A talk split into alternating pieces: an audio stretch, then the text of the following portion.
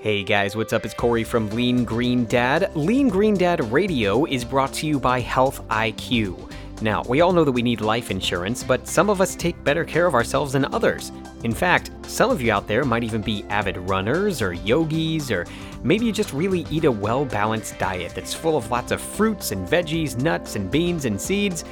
If this sounds like you, then you need to check out Health I Q. Health I Q has partnered with a handful of insurance companies around the country to help you get lower rates on your life insurance.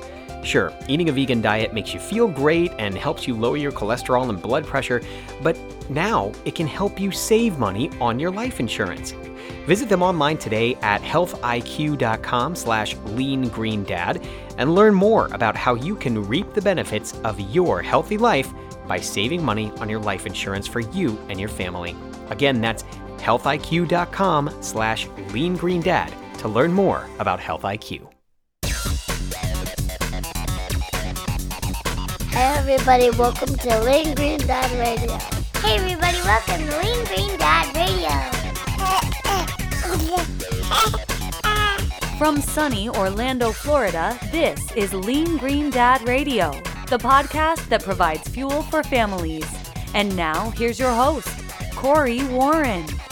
Hey guys, how's it going? Hopefully you're having a wonderful week. And uh, we have a wonderful guest for you today. I'll tell you, we have a doctor, but not only any doctor, a cardiologist. I'm really excited about this one. So, um, hey, listen, if it's your first time listening to the show, what's going on? My name is Corey. I am a husband, a father of three, and a plant-based athlete. And each week I get to talk to some of the most inspiring people I can find to help me stay motivated, to stay fit, eat healthy, and get the most out of life as a busy parent. See, for me, finding time to work out, make healthy quick meals for me and my family, and spend quality time together can be really hard when we overschedule ourselves. So my hope is that by me getting a chance to talk to some of these folks, that you'll take away some quick tips or inspiration that you can try in your life to keep you and your family going strong. Now, I mentioned today's guest, but I didn't tell you her name. Her name is Doctor Jamie Dulaney, and she is in Florida, just like me. And, uh, you know, her story is interesting. She had high cholesterol, and uh, she was a normal body weight, but uh, she started taking statins for that. And, uh, you know, she said, okay, look, I, I got to make a change here. Something's going on. She she became a cardiologist. She was doing the traditional uh, cardiology surgeries and treatments. And then she was exposed to a book and a, a movie, which we'll talk about. And it had a profound impact on her life, so much that she changed the way that she treated her heart patients. So now today in South Florida, which you'll hear about, she is just rocking out, taking care of people on a daily basis, helping them change the way that they look at food, trying to convert them to a whole food plant-based diet, and working with those people who might be transitioning. Uh, it's a great interview. She is a multiple-time Ironman now, and uh, just a wonderful person to talk to. So let's get into it. It is my interview with cardiologist Jamie Dulaney. Here we go.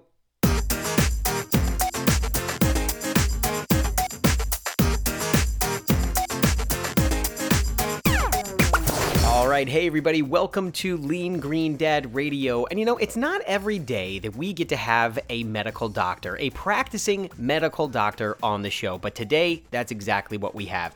We have a doctor that is helping people treat and reverse many different diseases with their plant-based diet. We're talking about heart disease, hypertension, diabetes, high cholesterol, and all of it is happening with a plant-based diet, helping treat it with a plant-based diet. With that, welcome to the show, Doctor Jamie Dulaney.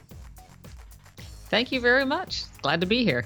Yeah, we're happy to have you. You know, I know that uh, I had the honor of being on your show in the past, and so I'm happy to return the favor and have you on as a guest to talk to some of our listeners. So thank you for being here.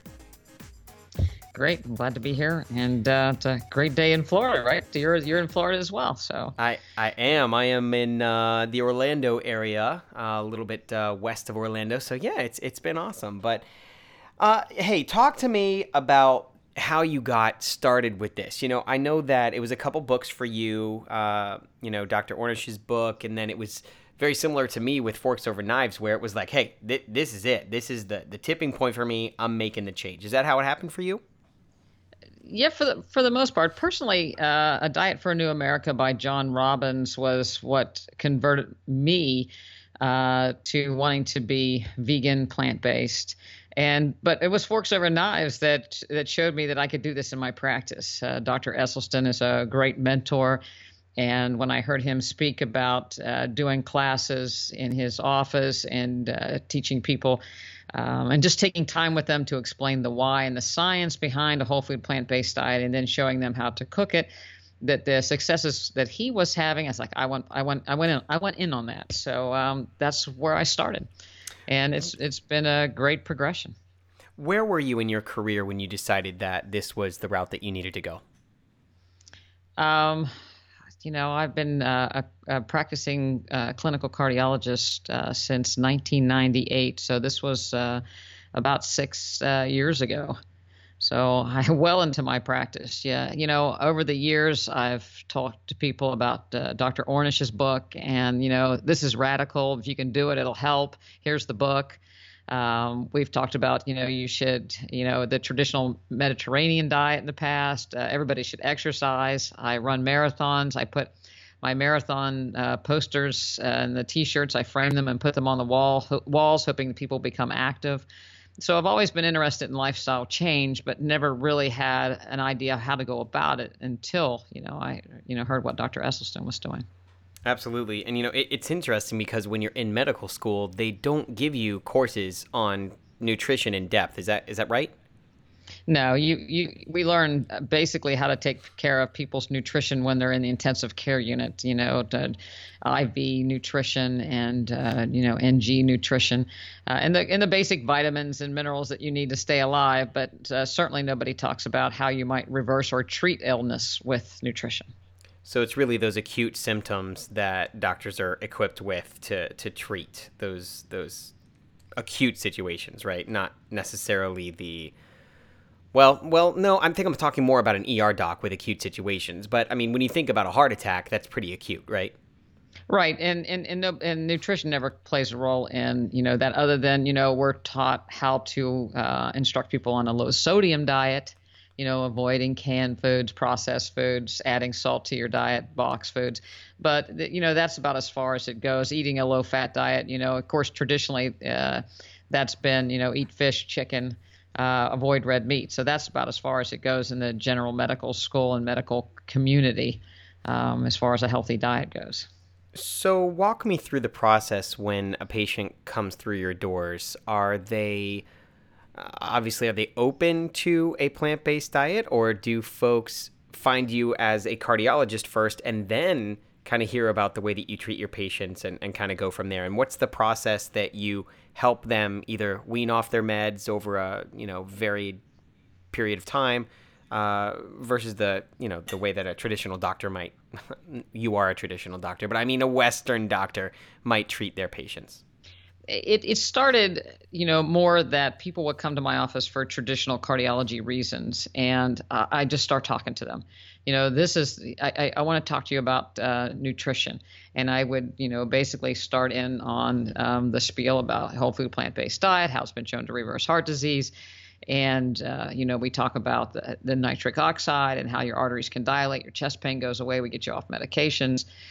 Watch Forks Over Knives, you know, and uh, we started this nutrition class. And, and so people were coming in, and so they would be surprised. And I would find myself being hoarse at the end of the day because in, you know, the twenty-minute new patient visit or the ten-minute follow-up visit, you're trying to get all this out. You know, you know, it's like I'm on the commercial for plant, whole food plant-based diet, so to speak, you know, twenty times in a day. And you, there's some successes. And, and more often than not, they're you know, people were so taken back by it, and they were shocked by that, you know, that discussion, that it wasn't um, all that successful at first, especially the first first visit or the first, uh, you know, interaction. As time has progressed and more and more people have taken the nutrition class, word has got out. I do the podcast. I do a, you know, newsletter. I do a lot of uh, community lectures. So now people are actually coming to me if they want an alternative way uh, besides traditional medicine.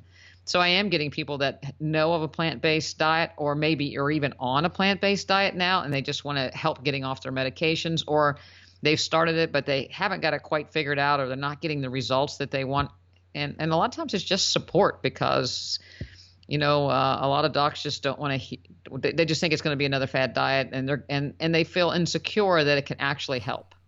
Hmm. Even with the science and the research out there, they're still not sure about it. Why? Why is that? Is that just the the idea of meat having to be, you know, our protein, and also us just needing to get enough protein, even though, you know, the body does create enough protein for itself to sustain itself on a daily basis? I mean, what what is it that other doctors are so reluctant to do this?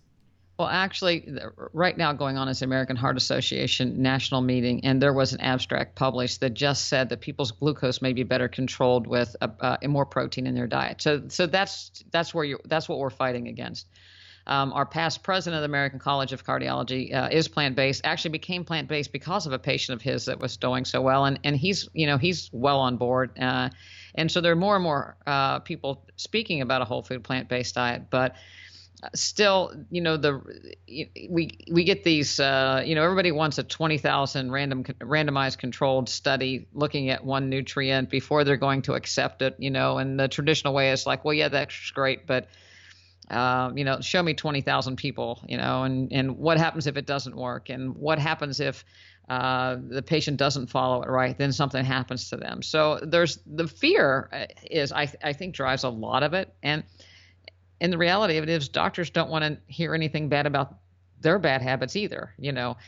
So it's hard to sit there and uh, talk about why you shouldn't eat meat when, you know, you just ate it. You just had a big steak last night at a drug company sponsored dinner. Mm. Oh, it's so true. It's so true. Um, you know, what, what role of, obviously you're an incredibly athletic woman. You are doing triathlons, you're running marathons. Um, what is that balance? You know, you hear the eighty twenty most of the time. eighty percent is about what you eat and twenty percent is exercise.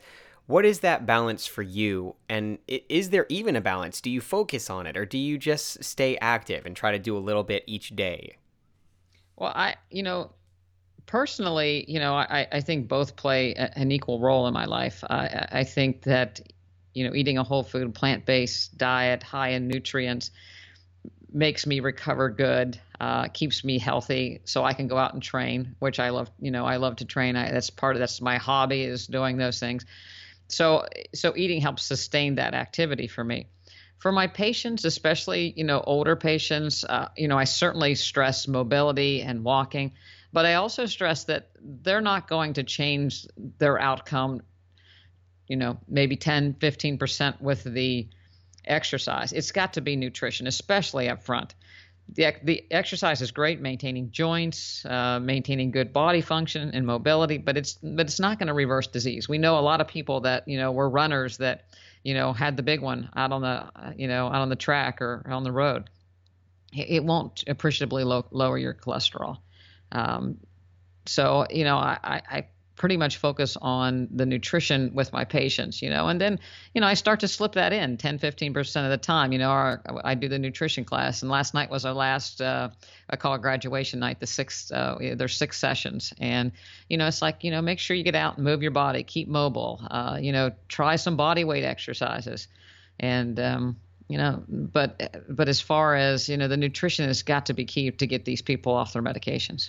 Well, I want to go back and talk about what you just said about the big one and runners that could have these life-ending heart attacks. You know, I, f- I feel like, you know, whenever you have a naysayer, or, I mean, I, I have these people in my life that, you know, I might talk to them and they might say, it's great, this diet is great, and I'm not saying I'm not going to feel better, but, you know, I've got a friend that was running and he was like the best, most fit person in the world, and he just keeled over and died on a run. So explain that. So it, it, let, let's talk about cholesterol for a second, because you just said that you could be the fastest runner in the world, but it's not going to have an effect on your cholesterol. It's it's about what you put in your body, your nutrition. Is is that right? Am I understanding that right?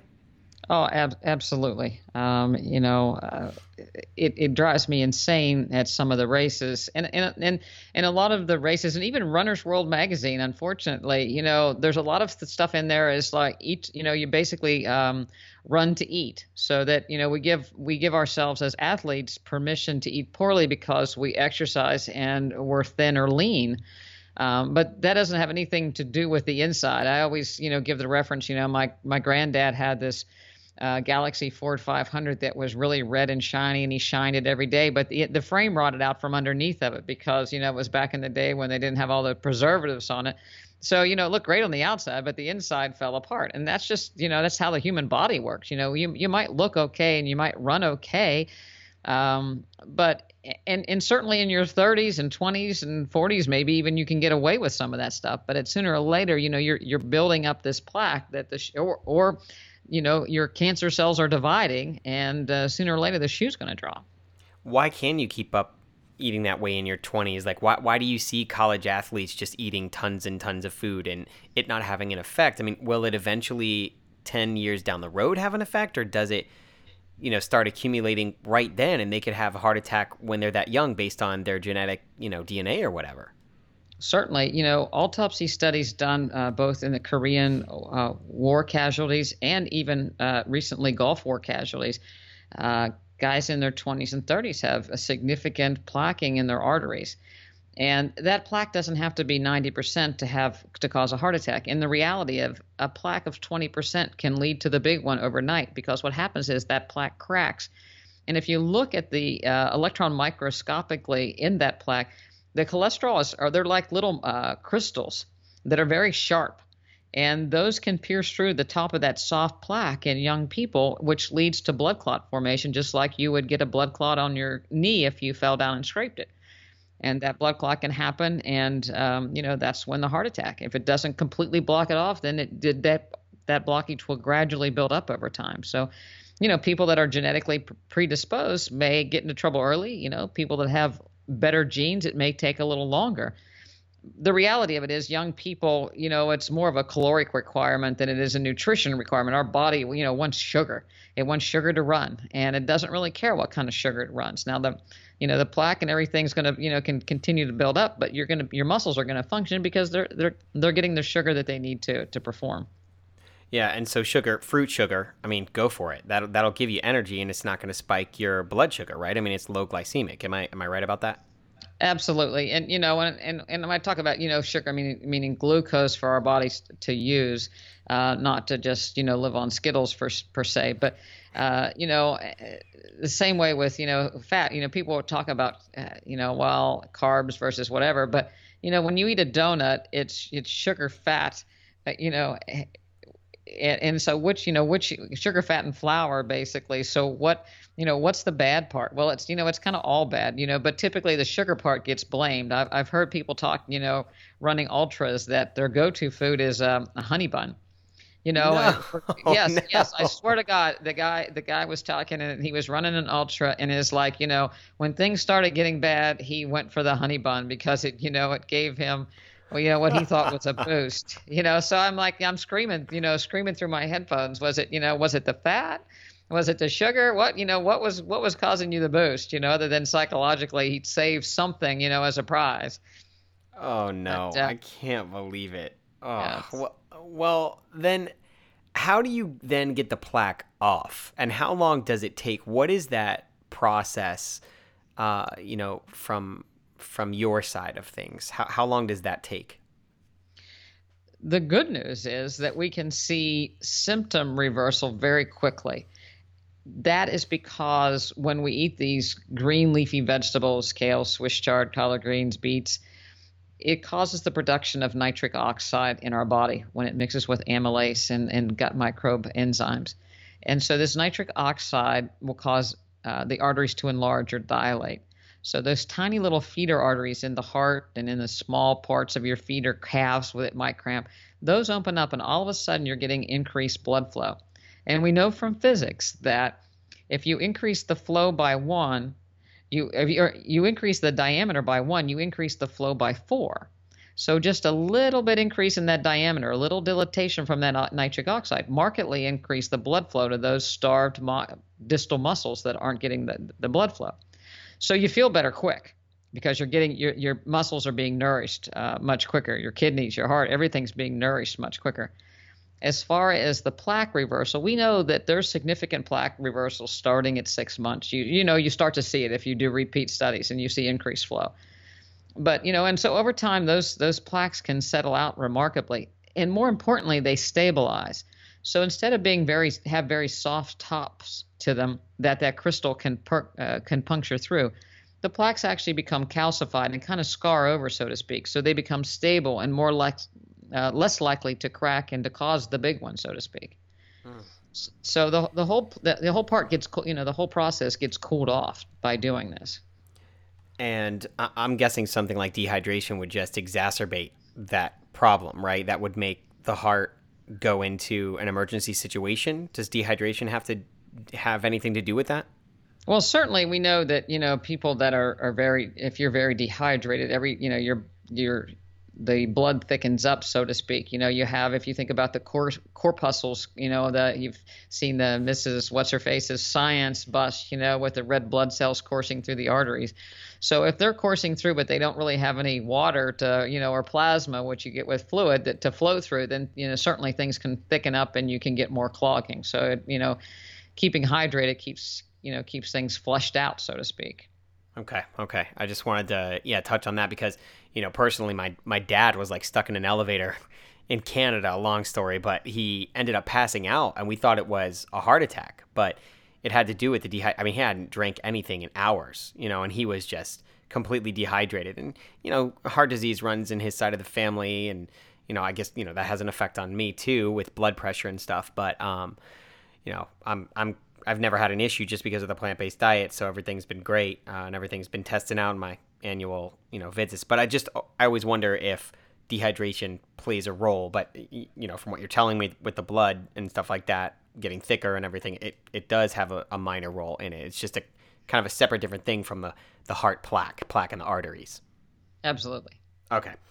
Um, so what is the number one medication that you see when patients come in? And what is your plan for tapering them off? And again, I know everybody's individual, you know, but but what, what is your ideal goal to taper patients off? And, and what are the dangers? You know, because you can't just drop everything if you're on a very serious medication. How do you how do you taper them? How do you work with them? And what's what's that number one drug you see? Well, you know, it, it's certainly going to be a Um, you know, a toss-up in my practice between blood pressure medications and or statins, you know, so high blood pressure and high cholesterol, the two things that most people walk in here with. It's um, pretty rare for someone uh, not to have one of those when they see me. Um, and of course, it, you know, these days it's pretty rare for somebody over sixty not to have one of those medications. And it's, you know, kind of thought as the norm uh, to, to be taking one of those medications. So, you know, as far as the cholesterol medication goes, you know, we assess where they are and uh, what their diet is. You know, um, what I found personally is that people that have a, a terrible family history uh, of heart disease and that have high cholesterol uh, with, you know, more of a genetic co- component to it, typically take a little longer to get their cholesterol down, and they have to be more careful. Um as opposed to, you know, the junk food junkie that's been eating out six days a week at fast food restaurants and their cholesterol's high just because their diet is horrible. And once you get them, you know, you, if you went from, you know, a fast food restaurant to the home and cooking, those people might achieve a pretty good cholesterol because they're, you know, it's not their, it's, it's not so much that their liver is making so much cholesterol. It is that they're just putting so much cholesterol into their body. Someone that's really good at making cholesterol more of a genetic predisposition, you know, then they really have. So you take away all the animal products, you've taken away the source of cholesterol, and then you've, you then we start working on the cooking uh, cooking oils and even plant oils. Any kind of fat can be turned into cholesterol. So certainly saturated fat is the is the biggest thing, but you know we see saturated fats in plant foods as well. Um, so, so those people we have to really, you know, watch. So, so, you know, the next step is, you know, first we back off on the animal the products, and then we back off on the, or, and, or we try to back off on the cooking oils. And that's the tough part because it's found so, in so many places. Everywhere. You know? Yeah. Yeah. It's tough. And, you know, you got the coconut oil movement of people thinking that that's healthy, but it's all saturated fat, right? It's all four thousand calories per pound. Right. And, you know, olive oil is a healthy cooking oil. And, you know, if you're going to be a good cook, you have to have the olive oil. And, and it's become so popular to have, you know, extra virgin oil and, and the companies that make it. And so, you know, it's people are really, really attached to it that, you know, it's almost approaching being attached to cheese as being attached to your olive oil. Um, so once we can, you know, so so it's really three months down the road, we'll check someone's lipid profile again and see where we are. And like I said, sometimes we can, and, and if it's down, we just, you know, we'll just cut those medications uh, down right away. You know, if it's a high dose, we'll cut it in half and then, you know, half it again, depending on where they go. The blood pressure medicines uh, sometimes are, you know, people come in here three on three or four medications for their blood pressure. And again, if we can get them to eat at home and get out of the processed foods, we can start backing down on those medications very easily.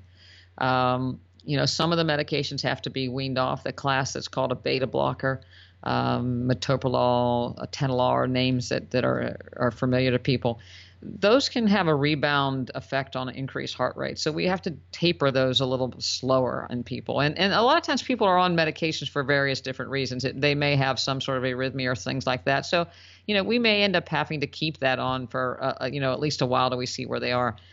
Uh, but the regular blood pressure medicines, we can we can back down off uh, pretty quick if people really are into it. Mm. I love hearing about this from the clinical side, and I cannot thank you enough for really elaborating on that. So thank you. This is this is excellent. I'm just having a blast. um, I have a blast too. You know, I mean, I, I went for a lot of years adding medications on and hoping that people would, you know, it would, it would, you know, but I, I never even thought in my practice that um, I would take people off of medications. My goal was that they wouldn't have heart attacks if I controlled their blood pressure with medications, right, or I controlled their cholesterol with medications. I would keep them from having a bad event. That was the sole goal. Oh, yep. And now you're healing the problem, not just the the immediate, you know, the immediate thing that's going on. You know, you're not treating the symptom, you're treating the actual problem itself, which that that's what a doctor's supposed to do. You're doing it right.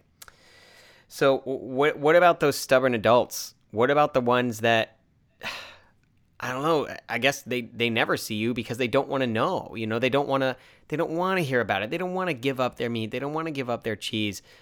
What do you do with, with these folks? I mean, I guess there is there just nothing you can do and they're just kind of doomed? I mean, it's it's really It's really kind of their own mental uh, choice to make a change that is the starting point, isn't it? Right. Um, you know, there's certain, when I start to, I talk to everybody that comes through the door, but there are certain people that, you know, you have that, they have that look in their eye, like, no way, Jose, I'm not going, you know, I don't want any part of this. So I, I tone it down, you know, and I give them, I have a little script pad that has uh, watch Forks Over Knives, Um, read, you know, maybe the China study or uh, listen to a podcast here or there and, and see what you think about it. And then if you have some interest, give me a call. And sometimes, you know, and then the next time they come in, because there will be a next time, um, you know, I talk a little bit more, you know, and then I might go the soft approach. You know, you think you might be able to change your breakfast. You know, can we just add some more greens, you know, and we work our way up. Or, you know, well, I don't like any vegetables whatsoever. Well, everybody likes some vegetables. There's there's very few humans that just live on meat alone. So, you know, I'll find I'll, I'll find one. You know, it might be corn and green beans, and that's that is the most common vegetable. You know, and I can always tell where what I'm up against. If it's they'll they'll say meat and potatoes. So everybody likes potatoes. It's like, great, you know, you could live on potatoes.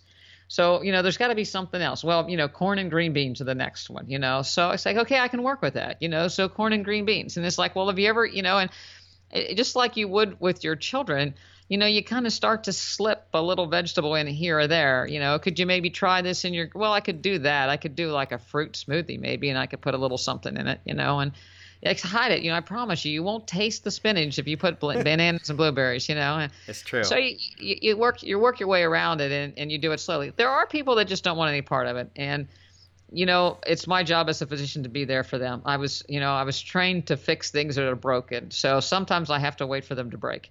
Uh, yeah. So, oh, it's you know, so, so yeah. So, I mean, and I tell them, it's like, you know, because some people say, well, are you going to be mad at me if I don't do this? And it's like, no. My job is to educate you. You get to make the decision. You know, if you choose to do this and we have to do caths and stents and bypass, you know, I'll support you through it.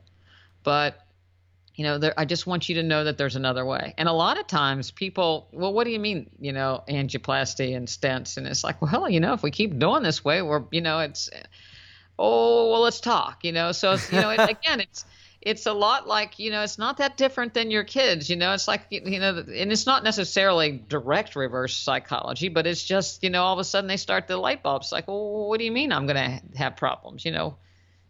Wow.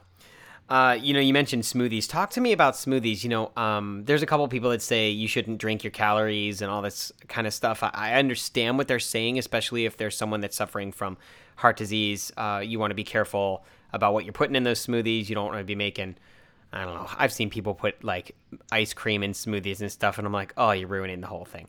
But, you know, what what kind of smoothies do you recommend? Do you recommend smoothies? What What are your thoughts on that? Um.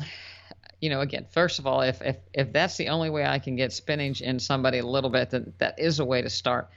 Um, but I do speak to them. I, I'm not a protein powder of any kind advocate. Um, I used to do it way back when. You know, I thought that was part of it. I used to do a vegan protein powder, which I just realized it just tastes good, and that's all I was looking for. Uh, so, you know, a date takes that, you know, a date might make that sweeter, sweeter if I needed that, you know, to kind of to wean myself off of that. But so I don't, I, I recommend, you know, fruit and vegetables, um, for the smoothies if, uh, they're, they're going to do it. I, I don't recommend if, if somebody has a weight issue, um, I'd rather them eat their calories, and I'll tell them, take everything out of that blender and put it in a big bowl and let's, let's have you eat that and see how you feel. Um, You know, and I, and I tell them, I, you know, I personally do have a smoothie every morning, but I, I use that as my hydration after my runs. So, you know, I usually come in and I, I make a green smoothie, um, you know, kind of as my, I call it my first breakfast, you know, so it hydrates me after my run. And um, then later on, I'll, you know, have either more fruit or, uh, you know, maybe a little bit of oatmeal that I'll add fruit to as, you know, something that I chew, so to speak.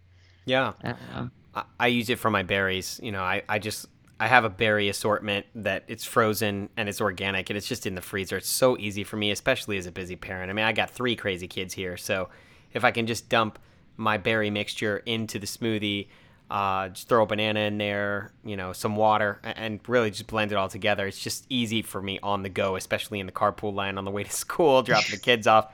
You know how it is. I mean, it's just nuts. Yes. It's nuts. But um, yeah, yeah, I think that that's perfectly fine. And, you know, I also recommend it in the evening for people that get the munchies. So, you know, I'll say, you know, I used to have, uh, you know, back in the, you know, former me, I, I loved ice cream. And so, and I had a terrible sweet tooth. Now, you know, a frozen banana, some cacao powder, some frozen black cherries mixed up with some almond milk is a great treat for the evening. So it's, again, I'm hydrating for the next day, especially down in Florida when, you know, you're going to do a run at eighty, ninety degrees and, you know, you'd like to start off or you, you know, make sure you're hydrated before you go. And so that's kind of a good way. I drink that while I'm watching a T V show and, uh, you know, I'm good to go for the next morning. And I had my sweets and uh, something frozen. So I, I, it, it's very satisfying to me. You're good to go. All right. I have, I have two more questions for you. The first one has to do with this whole idea of carbing up before a race. I think it's just total garbage. Uh, instead of eating white bleached pasta, what would you recommend for people getting ready to run a marathon to eat the night before? And does it have to change drastically from what you've already been eating? I, I don't change at all. Um, it was funny, uh, at Ironman Louisville, um, we were out eating. We usually eat early the day before Ironman, uh, someplace around two o'clock, and then might just have top off with some fruit later on. But we were in this big salad, and uh, somebody else came by that was in the Ironman as well, and they looked. We had, you know, some sort of garb on that suggested that we were, you know, in, involved in it. And the lady actually stopped on, and at my table. It's like, you're going to eat that before the Ironman? It's like, well, yeah, I eat it every day, you know, so. You know, I had these, all these greens and vegetables, and we typically eat Thai food. And no, I, I don't ever make a, a con. I never, and I've actually found over the years that I do better without the pasta for the most part. So it's more a little bit of rice, but vegetables. And I don't have any fiber. You know, I might, the, the real, um, you know, like I don't do broccoli. You know, that, that's something that may bother me on occasion, you know, uh, the night before, um, you know, a marathon, or specifically an Ironman. A marathon's not, it's maybe not so much, but, you know, but really anything else, you know, the more greens, the better. We, we always have beets, uh, you know, and the, or the beet tops if we can get a hold of it. And, uh, and, and then, you know, we probably have some potatoes too, some small potatoes to just, uh, kind of snack on, because again, you're getting a lot of nutrients. You're getting, antioxidants, uh, you're getting potassium, you're getting a lot of electrolytes with these foods. You're getting vitamin C because you're going to stress yourself the next day. During that event, you don't eat well. You know, typically you are eating simple carbohydrates, you know, for the run anyway. And, you know, for the Ironman, it's all day long, that stuff. Um, so the more antioxidants and phytonutrients that you can get in before, you know, to me, that's just going to help me during the race. And then, and then after the race, uh, you know, we typically, again, we always make, um, we have rice and potatoes and something ready for us when we come back. Uh, even if it's in the hotel room, take the Instapot and have that, you know, so we can have something that's fairly easy on your stomach after you've been, you know, exposed all day long to that stuff. And, uh, it's, it's kind of good again to get some more antioxidants and, and, and nutrients into your system. Well, it's good to hear that you're, uh, you're always having beets available. I love your little tagline, our heart beats plant strong. So super cute. So that's awesome. Um, okay, l- the last thing I have that I wanted to talk to you about was, other than eating plants, what is the number one thing that we can all start doing right now that will have us on a path to better heart health? Well, I, it's, you know, it's, it's move your body. Uh, and it doesn't have to be, you know, a specific exercise that, you know, uh, I like and you don't. So if it's dancing or if it's walking, kayaking, something, move your body. And and the other thing that I have, you know, as I get older, that I'm even more aware of, it's mobility. Um, I see people when I do stress tests that they're bent. You know, I'm I'm very conscious, I guess, of anything, of how people walk and how they get around. And, uh, you know, you can, you know, next time you go to the mall, you know, look around at how people are walked, how they're bent, you know, the curve of their spine, everything. We tend to get, especially since we sit at desks all day long, we get rounded backs, um, we get short hip flexors, and then people stand up and they you know, are in a car all day long if you're a driver or something, and uh, we get all folded up as individuals, and we lose our mobility. And I, I think that's it's incredibly important to do things, you know, even if it's simple stretching, foam rolling, to to keep that mobility going. Love it. I love it. Well, uh, where can we find out more information about you? If there is someone in Central Florida or in South Florida that wants to come visit you, uh, what is your website? Of course, we'll have it in the show notes, but I always like to have my guests mention where people can find them. Yeah, it's uh, Dr Dulaney dot com, and it's spelled out D O C T O R, uh, Dulaney dot com. I'm on Instagram. I post what I eat there so my patients can see that I walk the walk or get some uh, ideas for dinner. And um, so that's that's always a good place to start. And uh, and the podcast is Jamie Dulaney Plant-Based Wellness Podcast, and that's on iTunes. So. And it's a great podcast, by the way. Well, I had, I've had some good guests, even, you know, some uh, Lean Green Dad. So that's uh... – Yep. Hey. It's awesome. Well, we're we're helping to to get the word out there. I can't thank you enough for taking time out of your busy schedule to be on the show, and uh, we'll look forward to, to keeping in touch. All right, sounds good. I'll see you at the next race.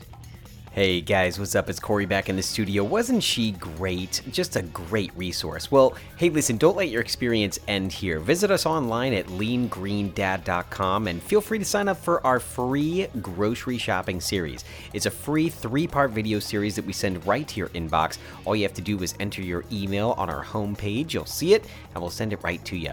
And it even comes with a couple quick downloads and cheat sheets that you can take with you to the store. So, uh, also, of course, we've got a Facebook page, Pinterest, Twitter, Instagram, even a YouTube channel for you. So go check those out. We'd love to have you. Like us, follow us, all that fun stuff, because we like you.